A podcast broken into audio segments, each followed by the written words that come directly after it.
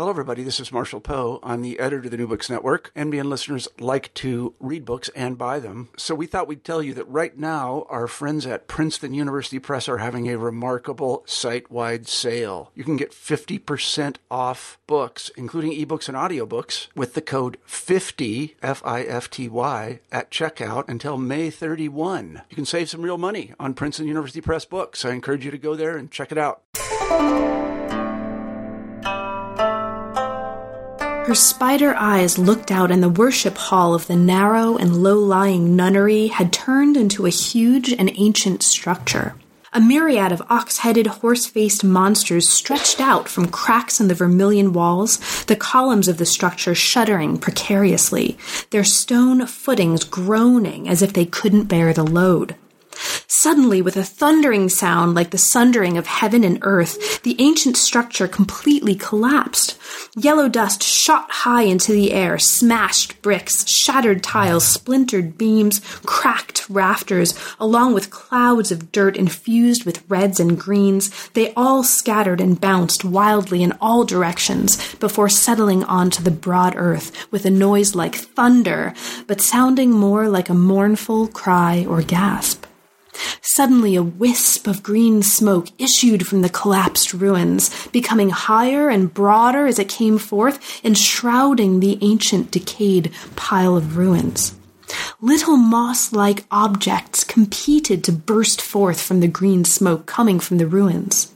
They took on all kinds of colors and all kinds of shapes. The little things swaying back and forth in the smoke slowly grew larger, and a face formed on each one. Now that's part of the closing scene of the recent translation of Mao Dun's Waverings by David Hall.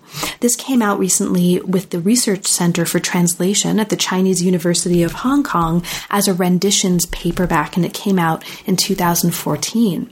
Now, Dave and I just talked about this translation, and it is really, at the same time, a beautiful work of English prose and one that's just a really moving experience and a pleasure to read.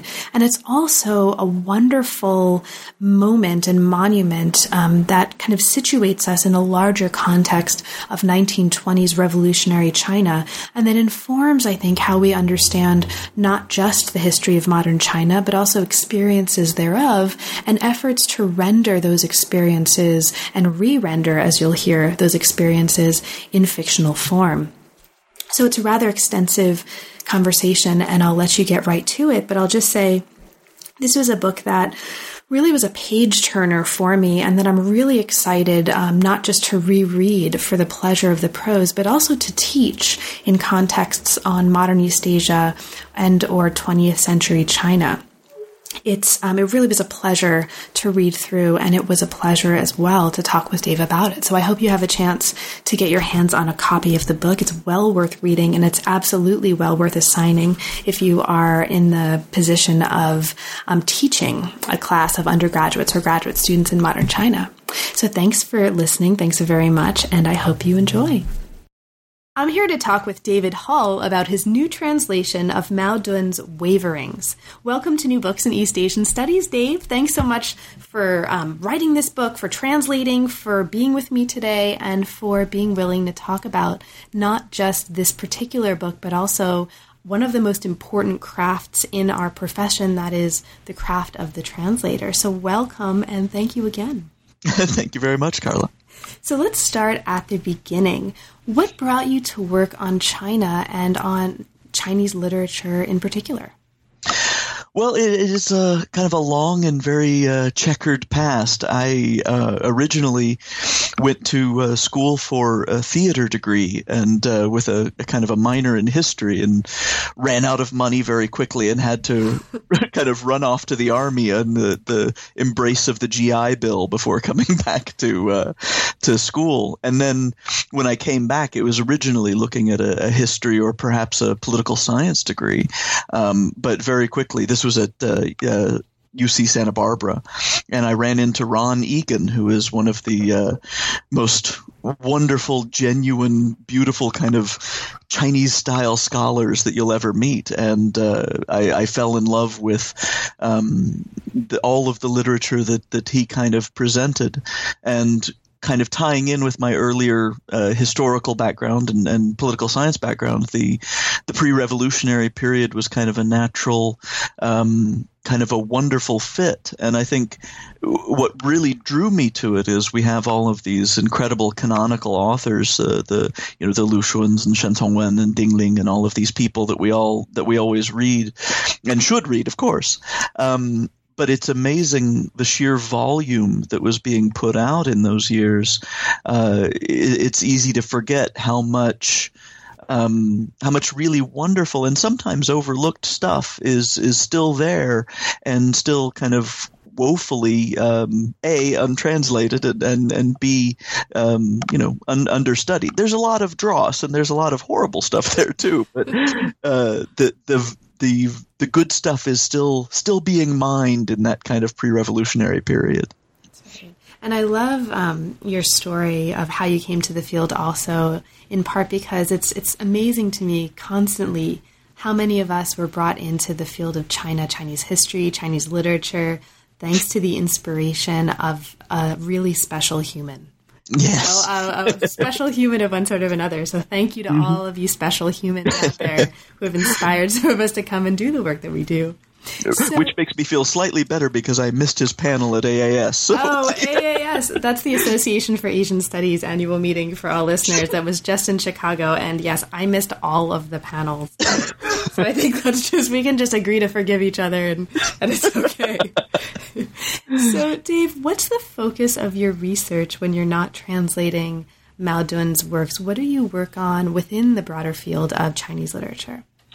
I think probably if I had to narrow it down, the main thing that is constantly interesting to me is the narrative voice and narrative mode as it shifts through this kind of move into modernity or move into realism, and kind of trying to tease out the intentional and perhaps not so intentional ways in which different authors try to bring their stories to us, and obviously in my particular period, it's kind of the very pained rise of realism and how so many authors looked toward realism and naturalism as a way of escaping, this bugaboo of tradition and moving into modernity and moving into what some people would call a new Western version of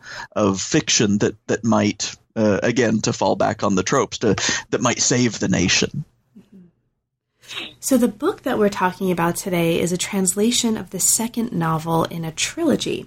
This is the Eclipse trilogy, comprising 3 books: Disillusions, Waverings, which is the one we're talking about today, and Pursuits. Now, they were first published serially in something that can be translated as the Short Story magazine, beginning in 1927, and they're the first fiction written by the man Shen Yan Bing, who would later take on the pseudonym Mao Dun. And many of us who work on China or Chinese history have either read or have taught with and about Mao Dun. So how did you come to this particular writer and to this particular project? And why was it important for you to translate this work in particular? Well, it was... I first really ran into him. I had read a couple of his earlier translated works, Rainbow and Midnight, but it was in a graduate seminar with another one of those great human beings, Ted Huters, where we read Waverings. And during the discussion, Ted had mentioned that one of the kind of interesting hidden secrets of this novel was that it was massively re-edited after 1949, after the establishment of the People's Republic, and that the differences were fairly profound. And this really stuck in my mind. I had originally been working on some earlier translation studies, research projects, and almost immediately shifted my entire dissertation plan to start looking at this problem of these two texts of of Waverings, and the text itself it has its own problems, but it's a wonderful collection of many of the things that brought me to literature, to Chinese literature, the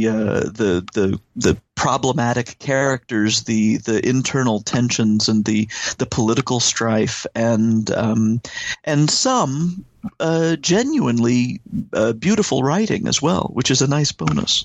Awesome. Now you mentioned political strife, and that's actually really, really important, I think, for us to understand in terms of understanding the context of the novel and the way that some of the events of the novel unfold. Mm-hmm. So, Waverings offers readers a perspective on events that were taking place in 1926 and 1927, so revolutionary events in particular. Mm-hmm. Can you say a little bit about what was happening in this period, and perhaps specifically what was happening in terms of its impact on Mao Dun at the time? That's important for us to understand in order for us to understand what you take to be important aspects of the context of the novel. Yeah, sure. I think we can take a quick step back and do a little bit of biography for Mao Dun before he was a political actor and before he was a novelist. He was a literary critic, and he was incredibly focused in bringing translated texts from the West to China, and again with this goal that somehow this would be able to strengthen the intellectual body of China, so that China could survive this onslaught of forces. And for Mao Dun, he saw this as kind of there was a hierarchy of narrative modes, this idea that all literature moves from classicism to romanticism to realism or naturalism, and then maybe into symbolism or neo-romanticism after that. And so he saw himself not as a writer at all. He saw himself as someone who was guiding China through this path of evolution. And the standard reading was, of course, that the West had moved on to neo-romanticism while China was still caught in romanticism. And so by bringing these texts, these translated texts, he could kind of help Chinese authors learn how to write these advanced narrative modes and help the Chinese audience kind of learn how to read them. And so that's where he was when he started, reading like everyone else was reading Chundosio and the kind of the New Youth magazines, and was kind of turned on to his political path. And he immediately aligned himself with the leftists and the communists. In fact, he is probably one of the earliest members of the Communist Party. He kind of joined their reading groups in 1921, I think it was. But in any case, by the time we get to the mid and late 20s, the Communist Party has been subsumed within the Nationalist Party, which is Chiang Kai-shek's kind of national size party that is kind of meant to bring the entirety of China under one rule again. But by the time we get to 1926, 1927, the split between the leftists and the rightists within the Nationalist Party becomes violent, and there's actually an insurrection and a crackdown where Chiang Kai-shek and the Nationalists. Very often this is referred to as the Shanghai Massacre and other risings, where Chiang Kai-shek basically brings out all of the communists and in ideological terms purges them, but in real terms there are literal battlefields and literal battles that are fought, sometimes in the cities and sometimes in the countryside. Where Mao Dun fits in this is he flees one of the centers of these battles. He flees Wuhan and tries to make it back to Shanghai while all these battles are happening, and he becomes ill, ends up staying in this mountain town while all these battles are playing out. And by the time he eventually gets to Shanghai, the battles are over, the communists are obliterated, they're all running to the hills, and many of the people he knew are now dead. And so he's trapped in Shanghai in hiding, trying to avoid the secret police of the nationalists, and he has nothing to do. And in one of his articles, he writes he wanted to try to give a ray of hope to his compatriots that had survived, and the only thing he could think of to do was to write this novel as a way of giving them something to hang on to, something to move forward with. Now, that's not what the novels end up doing, and that, you know, but that was kind of his motivation for writing, or at least the motivation he tells us. Right. So it's a really powerful story, actually. It's just even just the story itself of how this novel gets written and then, as we'll come to in a moment, gets rewritten, right? It's itself really, really interesting.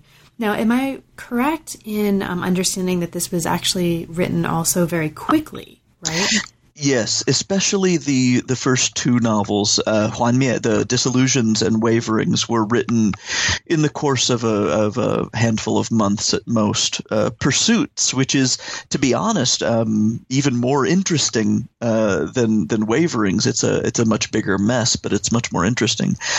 Took I think nearly a year to finish off, and is problematic for a number of reasons. Thank you.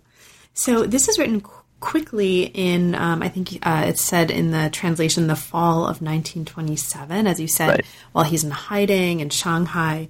And as you've already mentioned, there were two different versions of the text. So one was written in 1927 and published in 1928 over 3 issues of the magazine we mentioned before. And then there's a revision in 1954. So this is totally fascinating. And you've already mentioned the fact that this is a particularly interesting problem for you as well, right? This is perhaps one of the ways you got interested in this work. So I want to just hit the ball back to you and ask you to talk about that.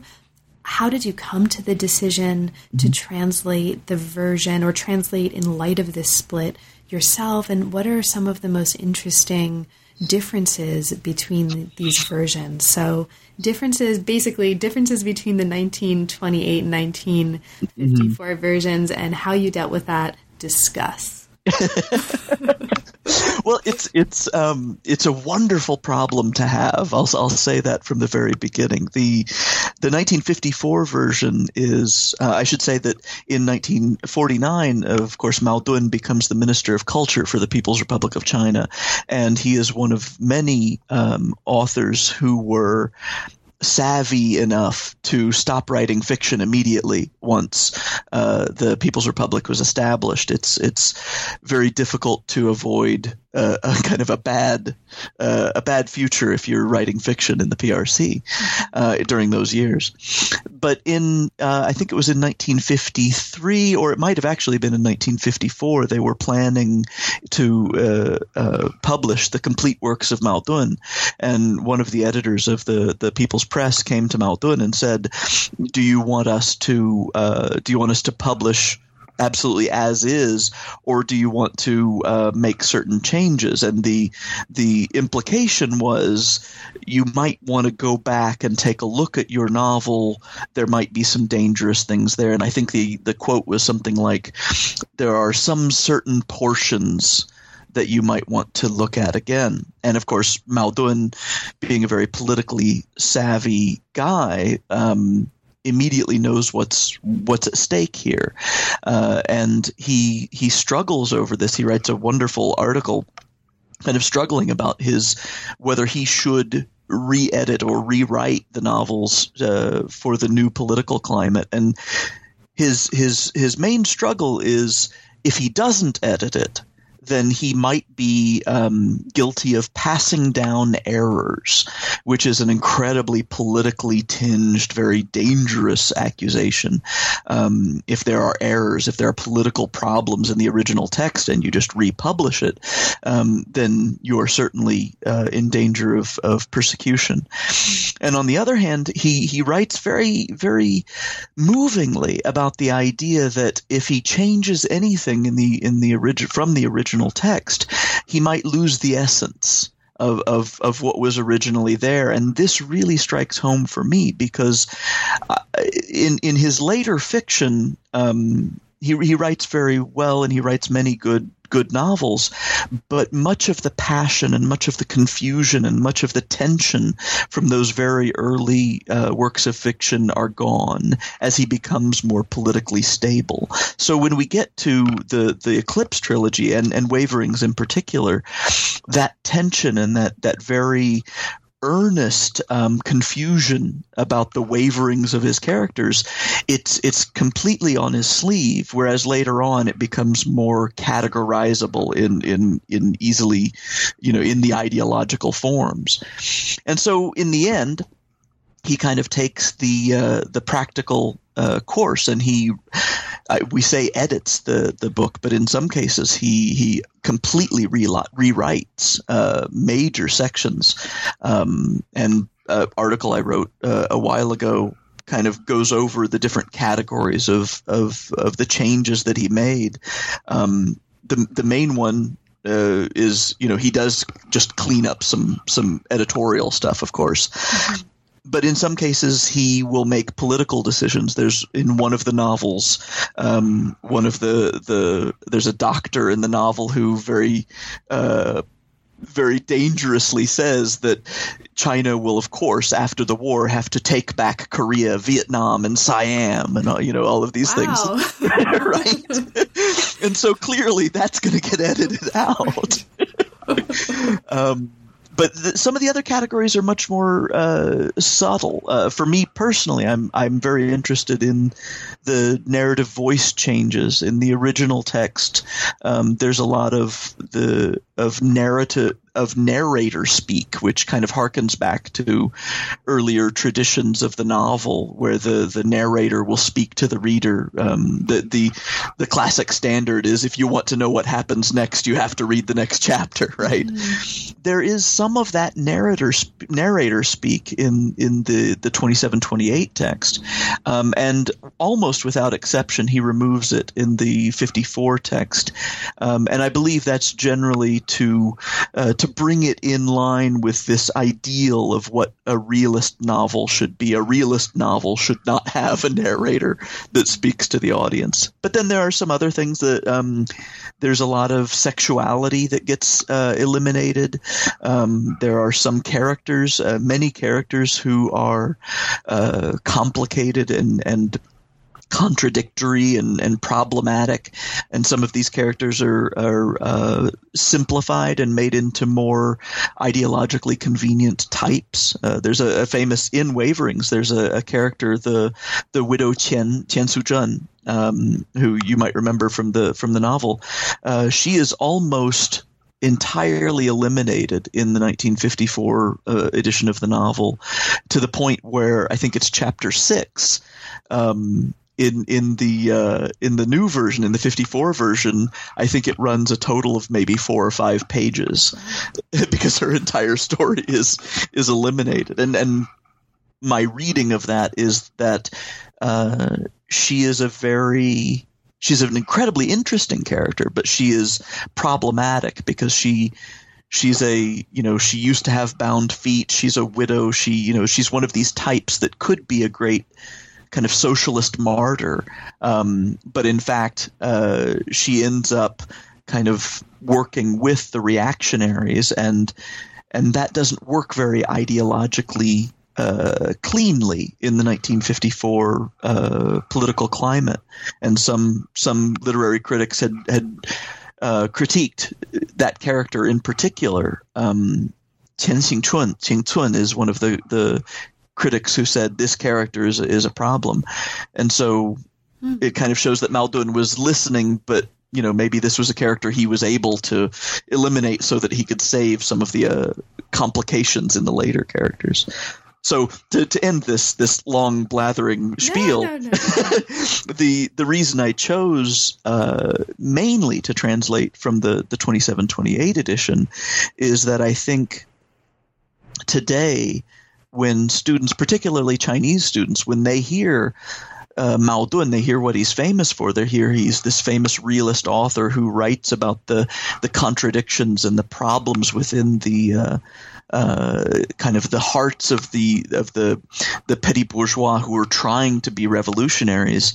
When they go back and they look at his novels, they look at, you know, Midnight and Rainbow, and those are well enough. But if they look to Waverings, they'll see the 1954 version, and it's not bad, but it's a diminished novel, and much of the things that he's famous for, these complicated female characters, these problematic, these issues, the kind of violent, raw feeling of the novels, it's kind of tamped down in the edition that they read. So I wanted to make sure that the English edition kind of was able to, in some way, hopefully show the English readers some of this torment that the original had, that kind of gained Mao Dun his fame, very rightfully so. Awesome, and you've actually touched on already a bunch of really interesting issues that I'd love to ask you about. So I'm going to get to as many of them as I can. Now, one of them comes up in your discussions of the really interesting women characters, sexuality. Now, one of the most striking aspects of the novel, at least for me in my experience reading Waverings, to prepare for our conversation today, is in fact the way it takes on gender issues and issues of sexuality. So for you, this is all over the novel, right? There's 1,000,001 ways we can probably talk about this. But what are some of the most interesting ways for you that happens in Waverings? Well, I think Mao Dun, he actually, in another one of his articles, he says that he draws many of his characters. His wife was involved in the women's movement at the time, and she would have many meetings in their home, and he would kind of be a fly on the wall and listen to these characters. So I think because he's one of these novelists who he's kind of one of the first people who is writing complicated, three-dimensional, fully formed female characters, he's drawing them from real people. You know, he claims that, of course, he's not pulling them wholesale from real people, but when we come up against characters like Sun Wuyang, who I think is one of the most interesting characters in the novel, she – in many cases, she acts in a way that is ideologically unsupportable, and yet we recognize the actions. There's one incredible scene where she's trying to convince the kind of the lead character to go back to his wife and not pursue this potential adulterous relationship. And she ends this very impassioned conversation by kissing him. Mm-hmm. And it's a horribly painful situation because our main character is totally smitten with her, and yet she knows this, and yet she kisses him to try to give him a taste of this kind of wild world that he can't have. And in an ideologically correct world in which Mao Dun, the later Mao Dun, the Minister of Culture Mao Dun lives, this is ideologically wrong and vile, and this proves that she is, you know, she's a corrosive character. But in that scene, it reads incredibly naturally, and it reads like something, you know, your best friend would tell you she did, and you're like, oh God, why did you do that? But you completely can see it. You can totally see this very sexual creature not understanding the torment that she would cause by kissing him. And so I think the the kind of central character in those terms is Sun Wuyang. But of course, Mrs. Fang, the main character's wife, is also a wonderful but much more subtle exploration of how the feminine is still constrained within these petty bourgeois, these women who are attempting to try to explore ways of being their own agents, and yet are unable to come to terms with this, with the new, with the modern, and this sort of thing. And of course that comes to a head in the climax of the novel. And then the other example that I generally give is the one I mentioned before, the widow Qian. She is a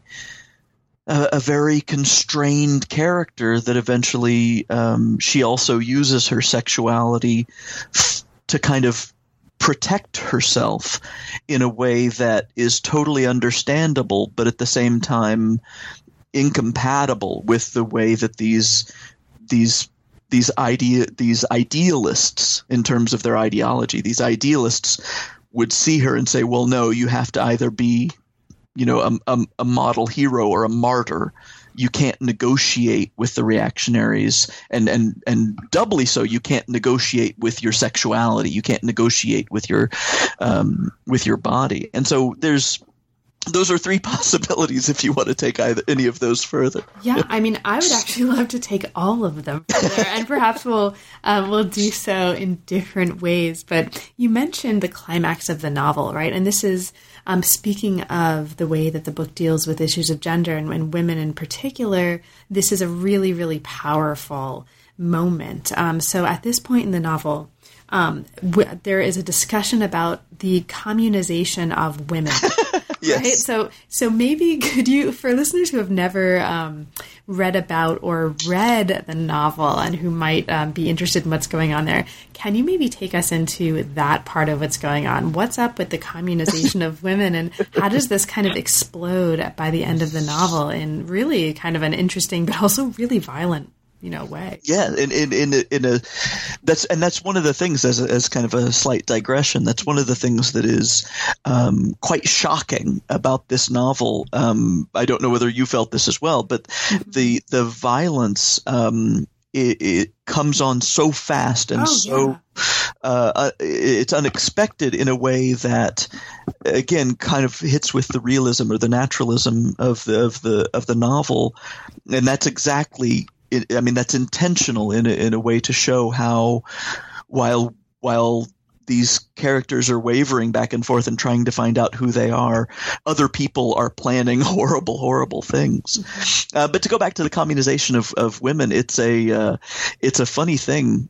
Well, funny is probably not the right word. It's a common thing that happens in most processes of socialization in nations, where in our situation in the Chinese context, the socialists and the communists were saying, well, we need to try to free women. And mainly what they were thinking of were the concubines. They needed to be freed from their patriarchal family systems, and they needed to be given their own life. They're also very interested in Buddhist nuns. They want to be able to, because in many cases girls would become nuns because they had no other options, and they wanted to kind of free women from those kind of feudal and patriarchal systems. And what would happen is that they would propagandize those kind of, we're going to free women, we're going to take them out of these situations. But what almost always happens is in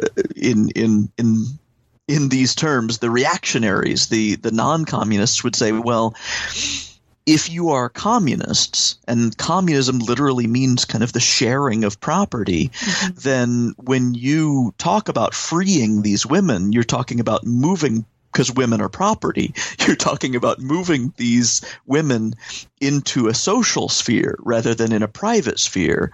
And logically, that means if you're moving them from private, you're moving these products, these pieces of property from the private realm to a free realm.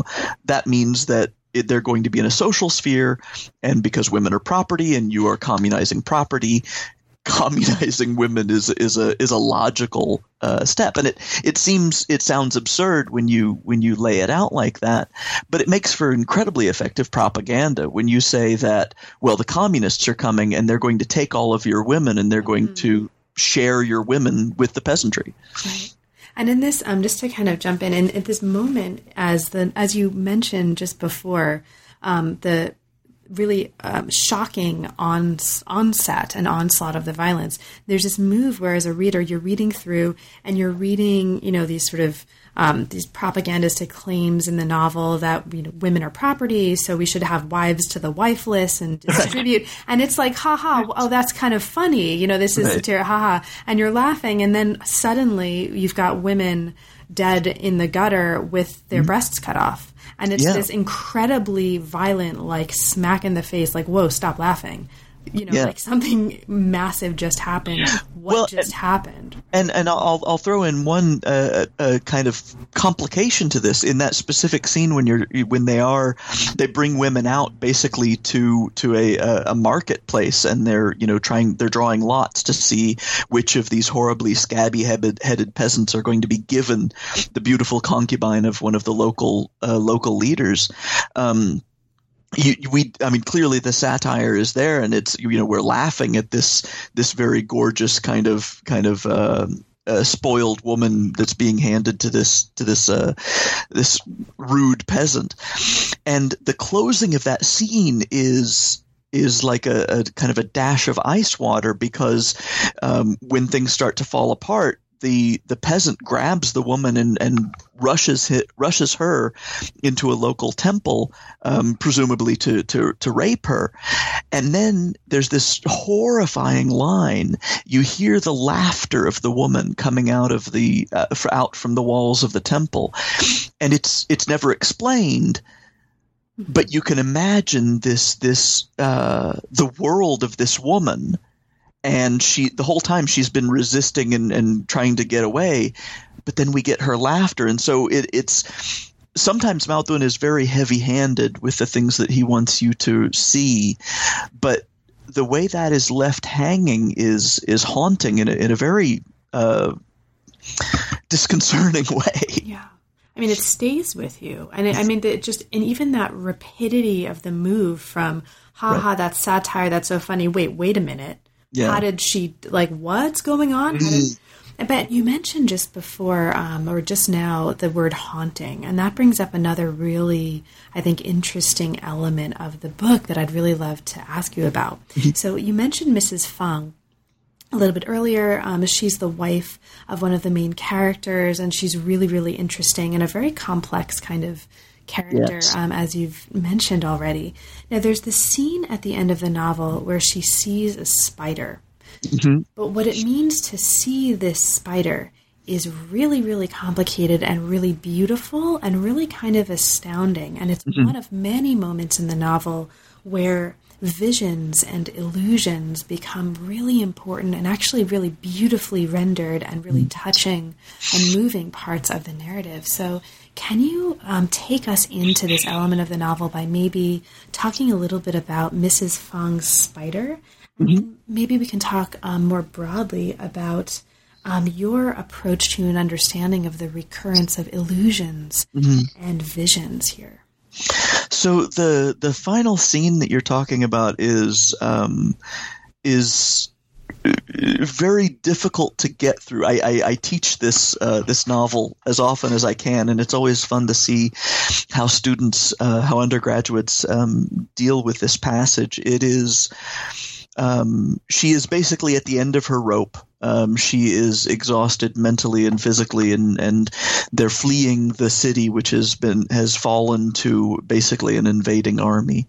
And in this one moment where she feels that she's found a slight place of safety, she and her husband are together again, and they're in this place of safety, this old nunnery.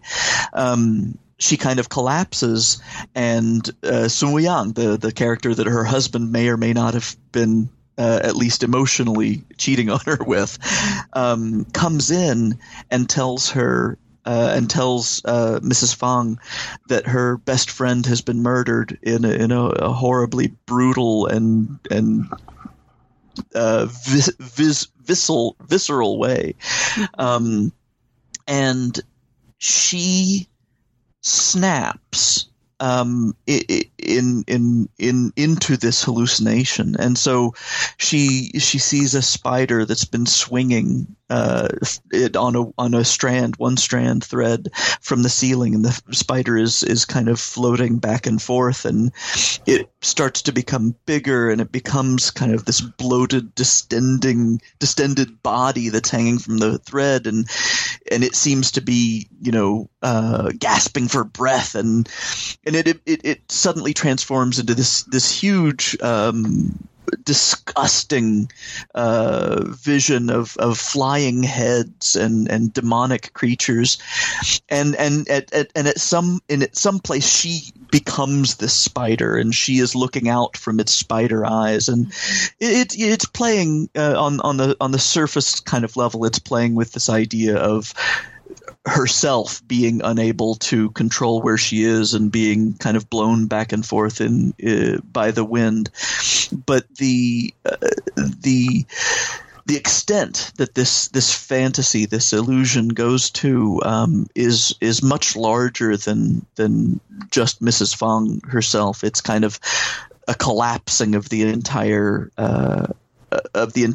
type of woman, the entire type of person that she is kind of not necessarily symbolic of, but that she inhabits. Mm-hmm.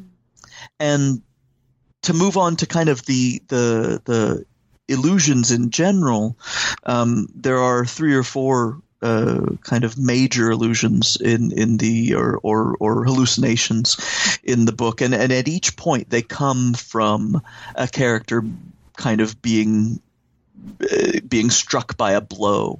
The first one we see is our main character, Fang Lolan. He goes out to the backyard, and he's kind of frustrated with his home life, and he sees this vision, kind of these fireflies come together and form a vision of the face of Sun Wuyang and this kind of woman that he's attracted to, and it's a very poignant thing because this gorgeous, beautiful woman appears before him, and what snaps him out of the hallucination is hearing his wife and his son playing in the kitchen. And so there's this interplay between realism, which is what Mao Dun is critically interested in. Realism is, again, the way that China is going to be saved. It's an incredibly serious undertaking, but he continually is playing with it where reality breaks and realism is unable to carry forth the narrative. And so when Fang Lolan becomes obsessed with this woman, reality breaks. It's unable to hold together, and therefore we have this illusion, this fantasy. And in the same way, in the end of the novel, it's critical that the novel ends without realism. You know, realism is the way we save China, but yet at the end of this novel, we can't bring closure to any of this without this fantastic hallucination and illusion.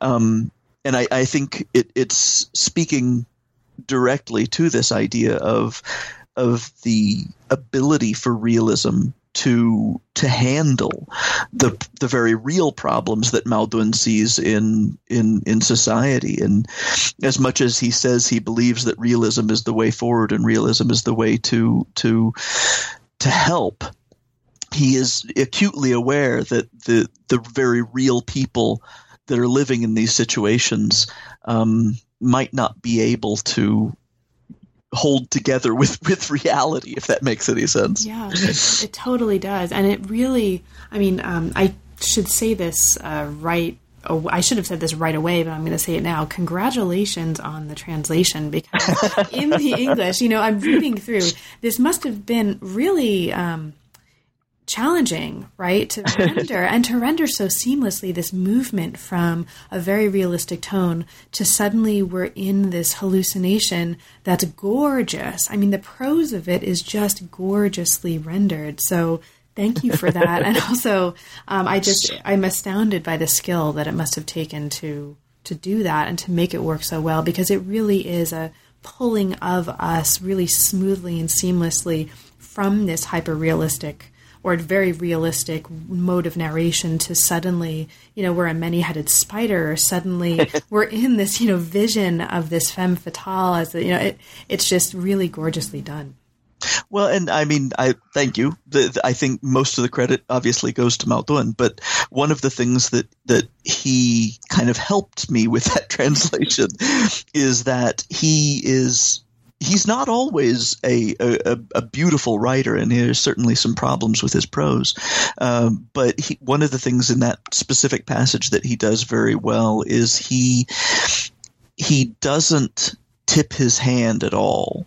In terms of especially moving in and out of illusion, he is able, and I think this speaks broader to the way he deals with characters in general.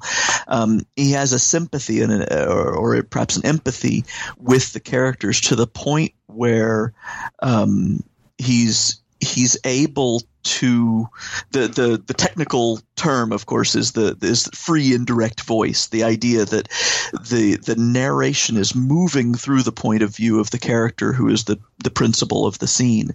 And he does this with such skill that through most of the novel we're kind of reading the world through Fang Lolan, the main character, his point of view. But in this case, we've moved into seeing the world from Mrs. Fang's point of view.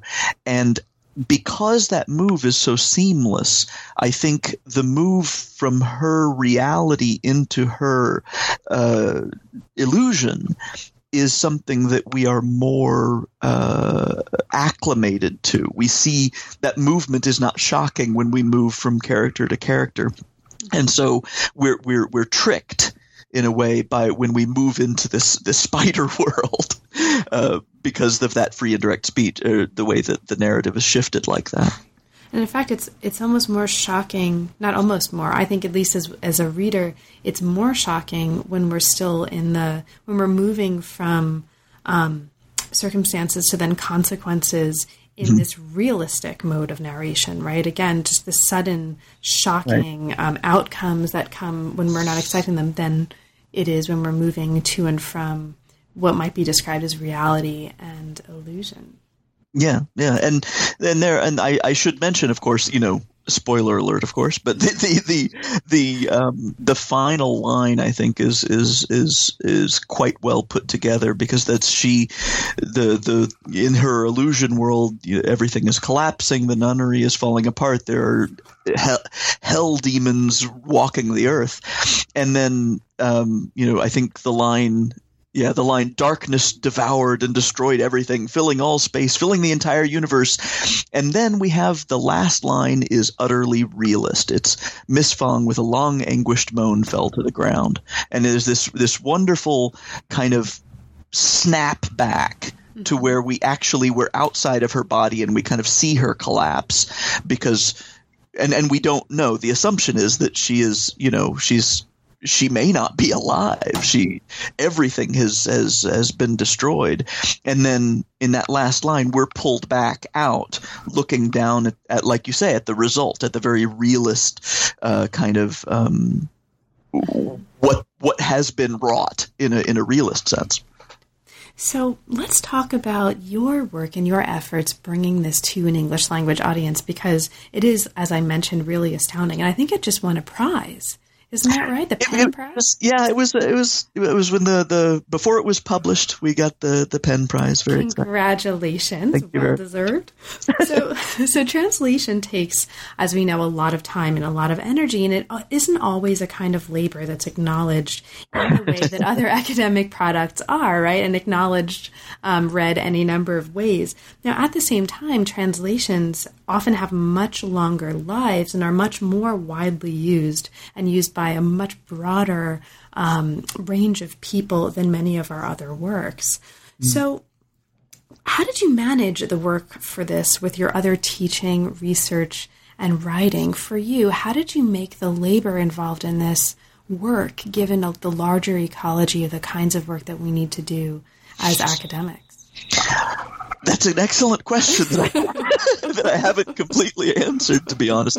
My standard reaction is always that my academic research, my teaching, and my translation work in a cycle which I hope is virtuous. The idea being that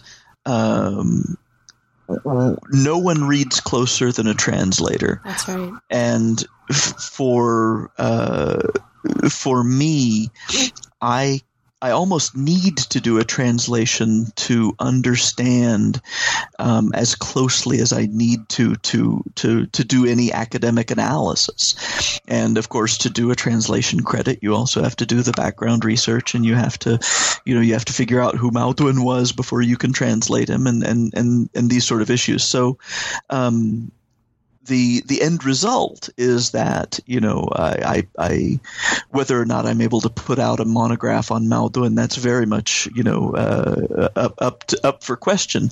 But I am pulling research from this translation that would have been impossible without the translation first happening. Mm-hmm.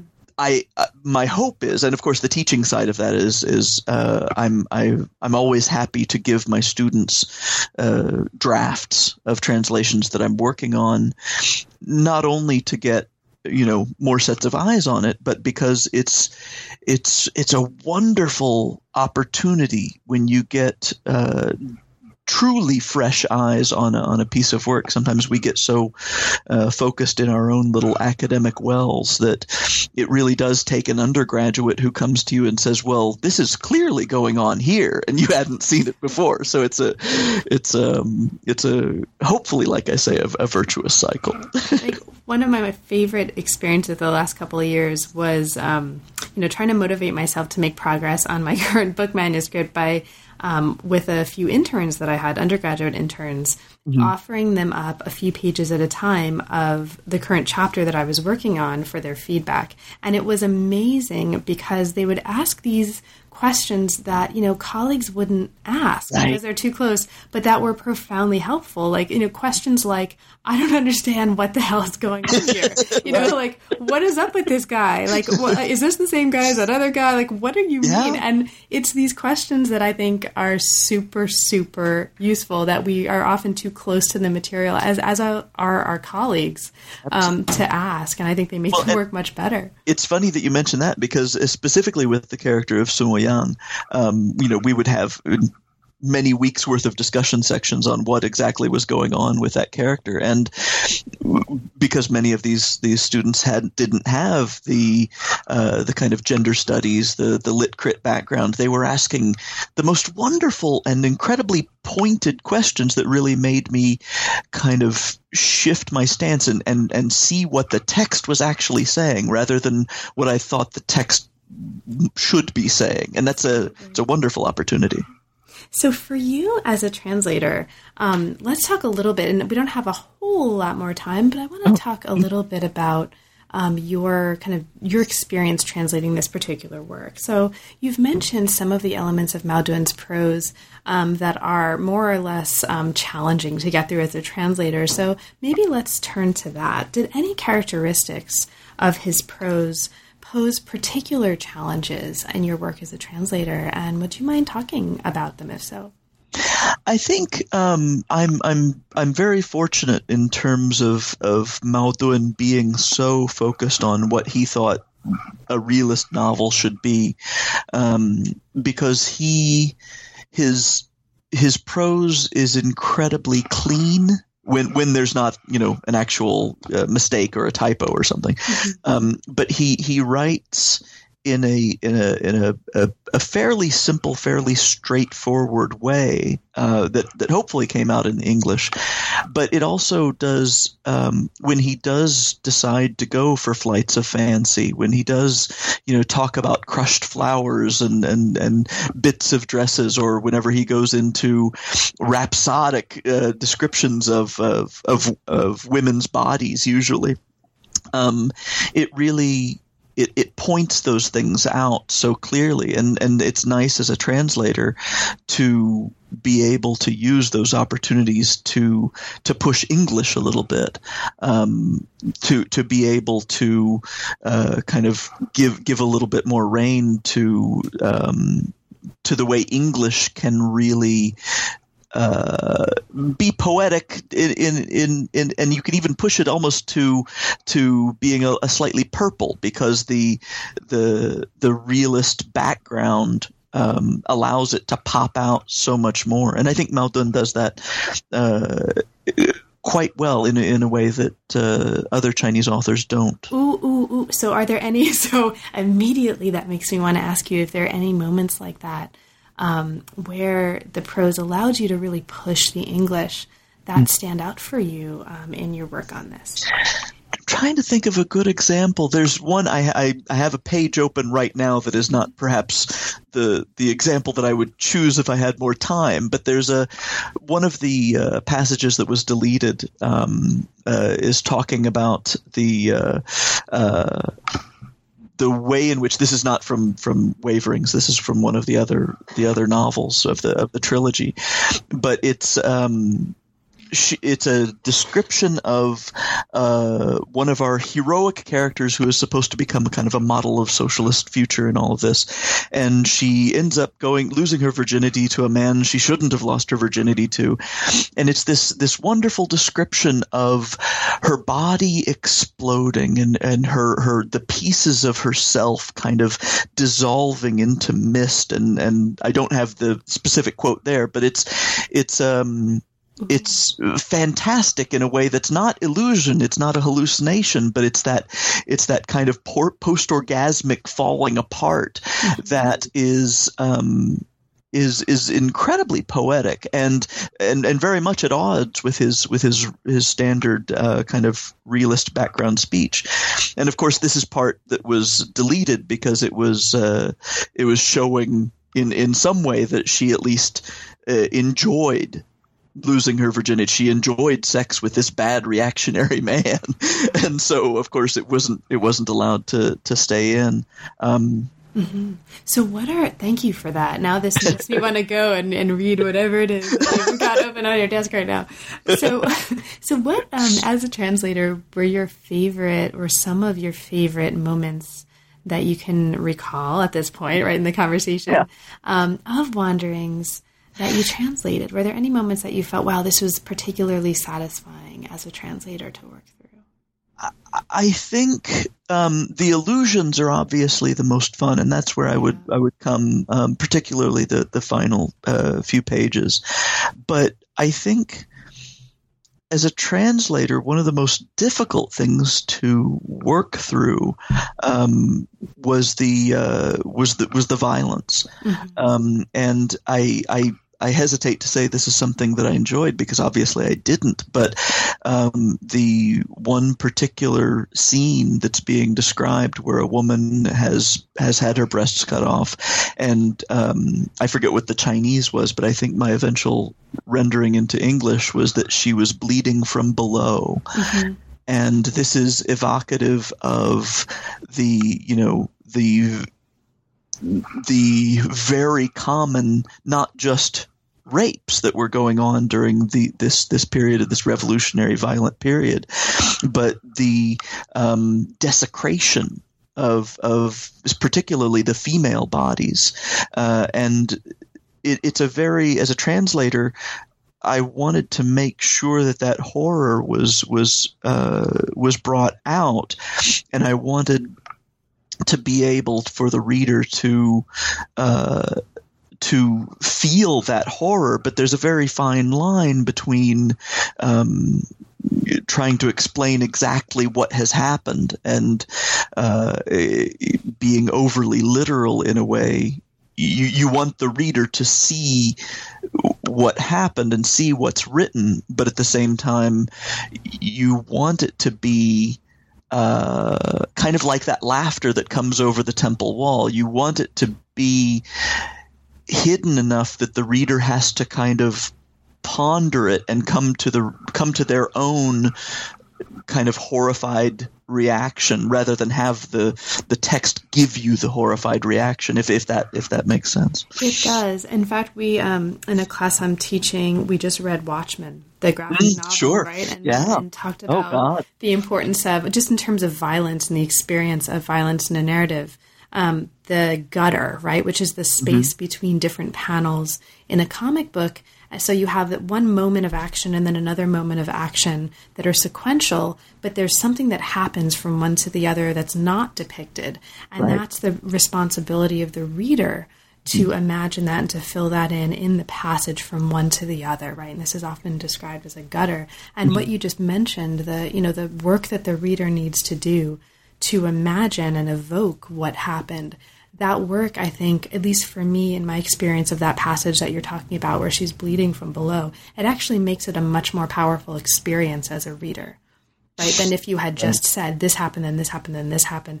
I mean, I think I found that to be incredibly powerful as a moment in the translation. And I think in part for that reason, because it is, the reader is complicit in creating the narrative at that point and imagining exactly what would have happened, right? And that's it stays with you. And that being complicit is something that Mao Dun is perhaps not consciously interested in, but I think that's something that happens with a lot of good writers, Mao Dun included, where with a little bit of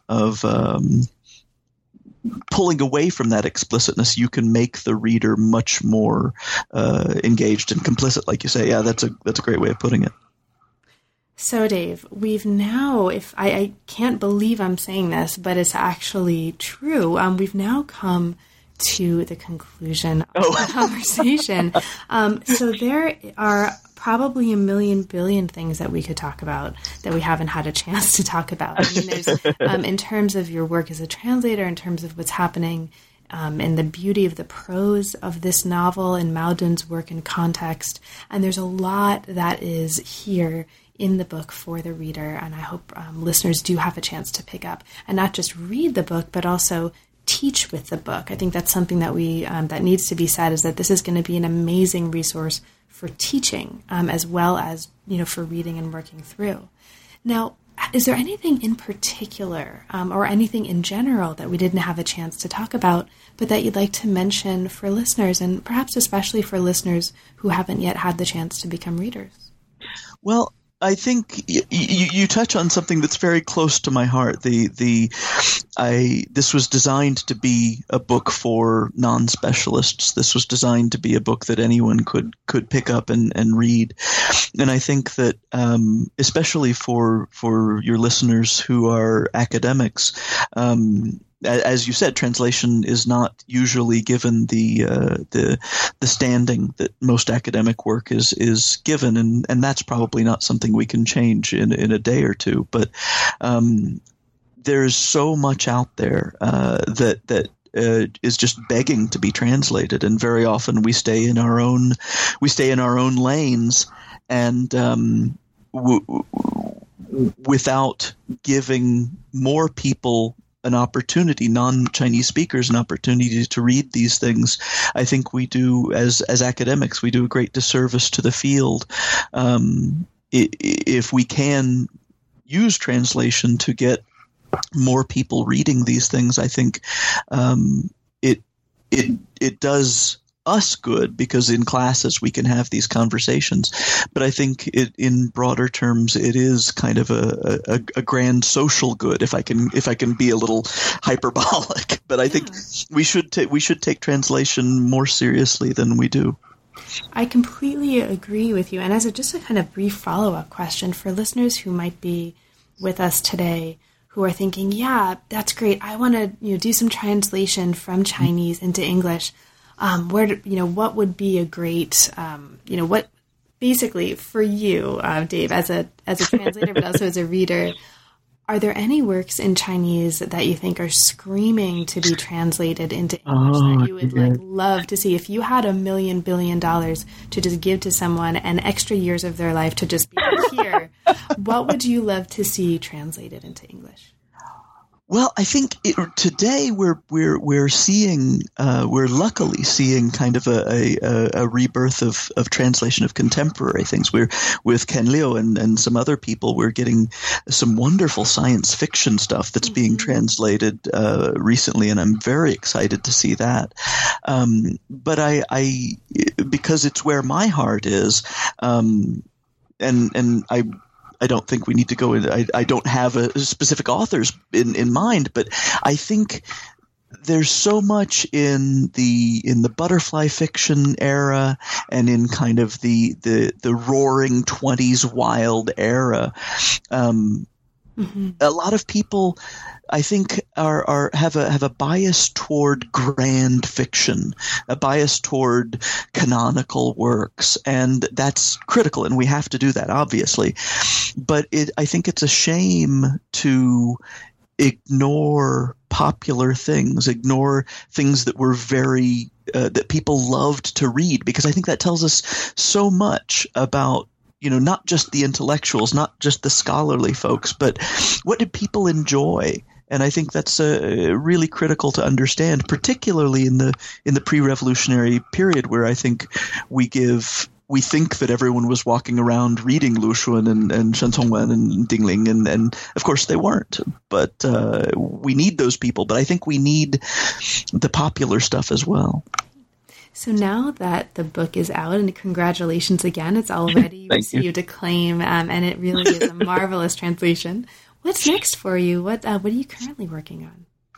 Well, I do have some articles that I'm working on, but the next big thing that I'm working on, I'm halfway through a new translation by Zhang Tianyi of a novel that I'm calling The Pigeon Warrior. Tentatively, that's the title. Ooh. And it's a satire, 1930s satire of kung fu novels and nationalism in kind of this half colonialized Shanghai. And it's the gist of the story is it's a guy who has done nothing but read kung fu novels his whole life, and he wants to go. He's chased off into Shanghai, and he wants to find a master who can teach him kung fu to kick out all the invading foreigners. And it's a long series of people duping him with cons and trying to and tricking him out of his money. It's a crazy romp. Well, that sounds awesome. So finish that up, and then we'll talk about that next. So give me an email when that comes out, and we will definitely be talking about The Pigeon Warrior. Thank you so much, Dave. It really was a pleasure. Thanks for making the time. Thank you so much, Carla.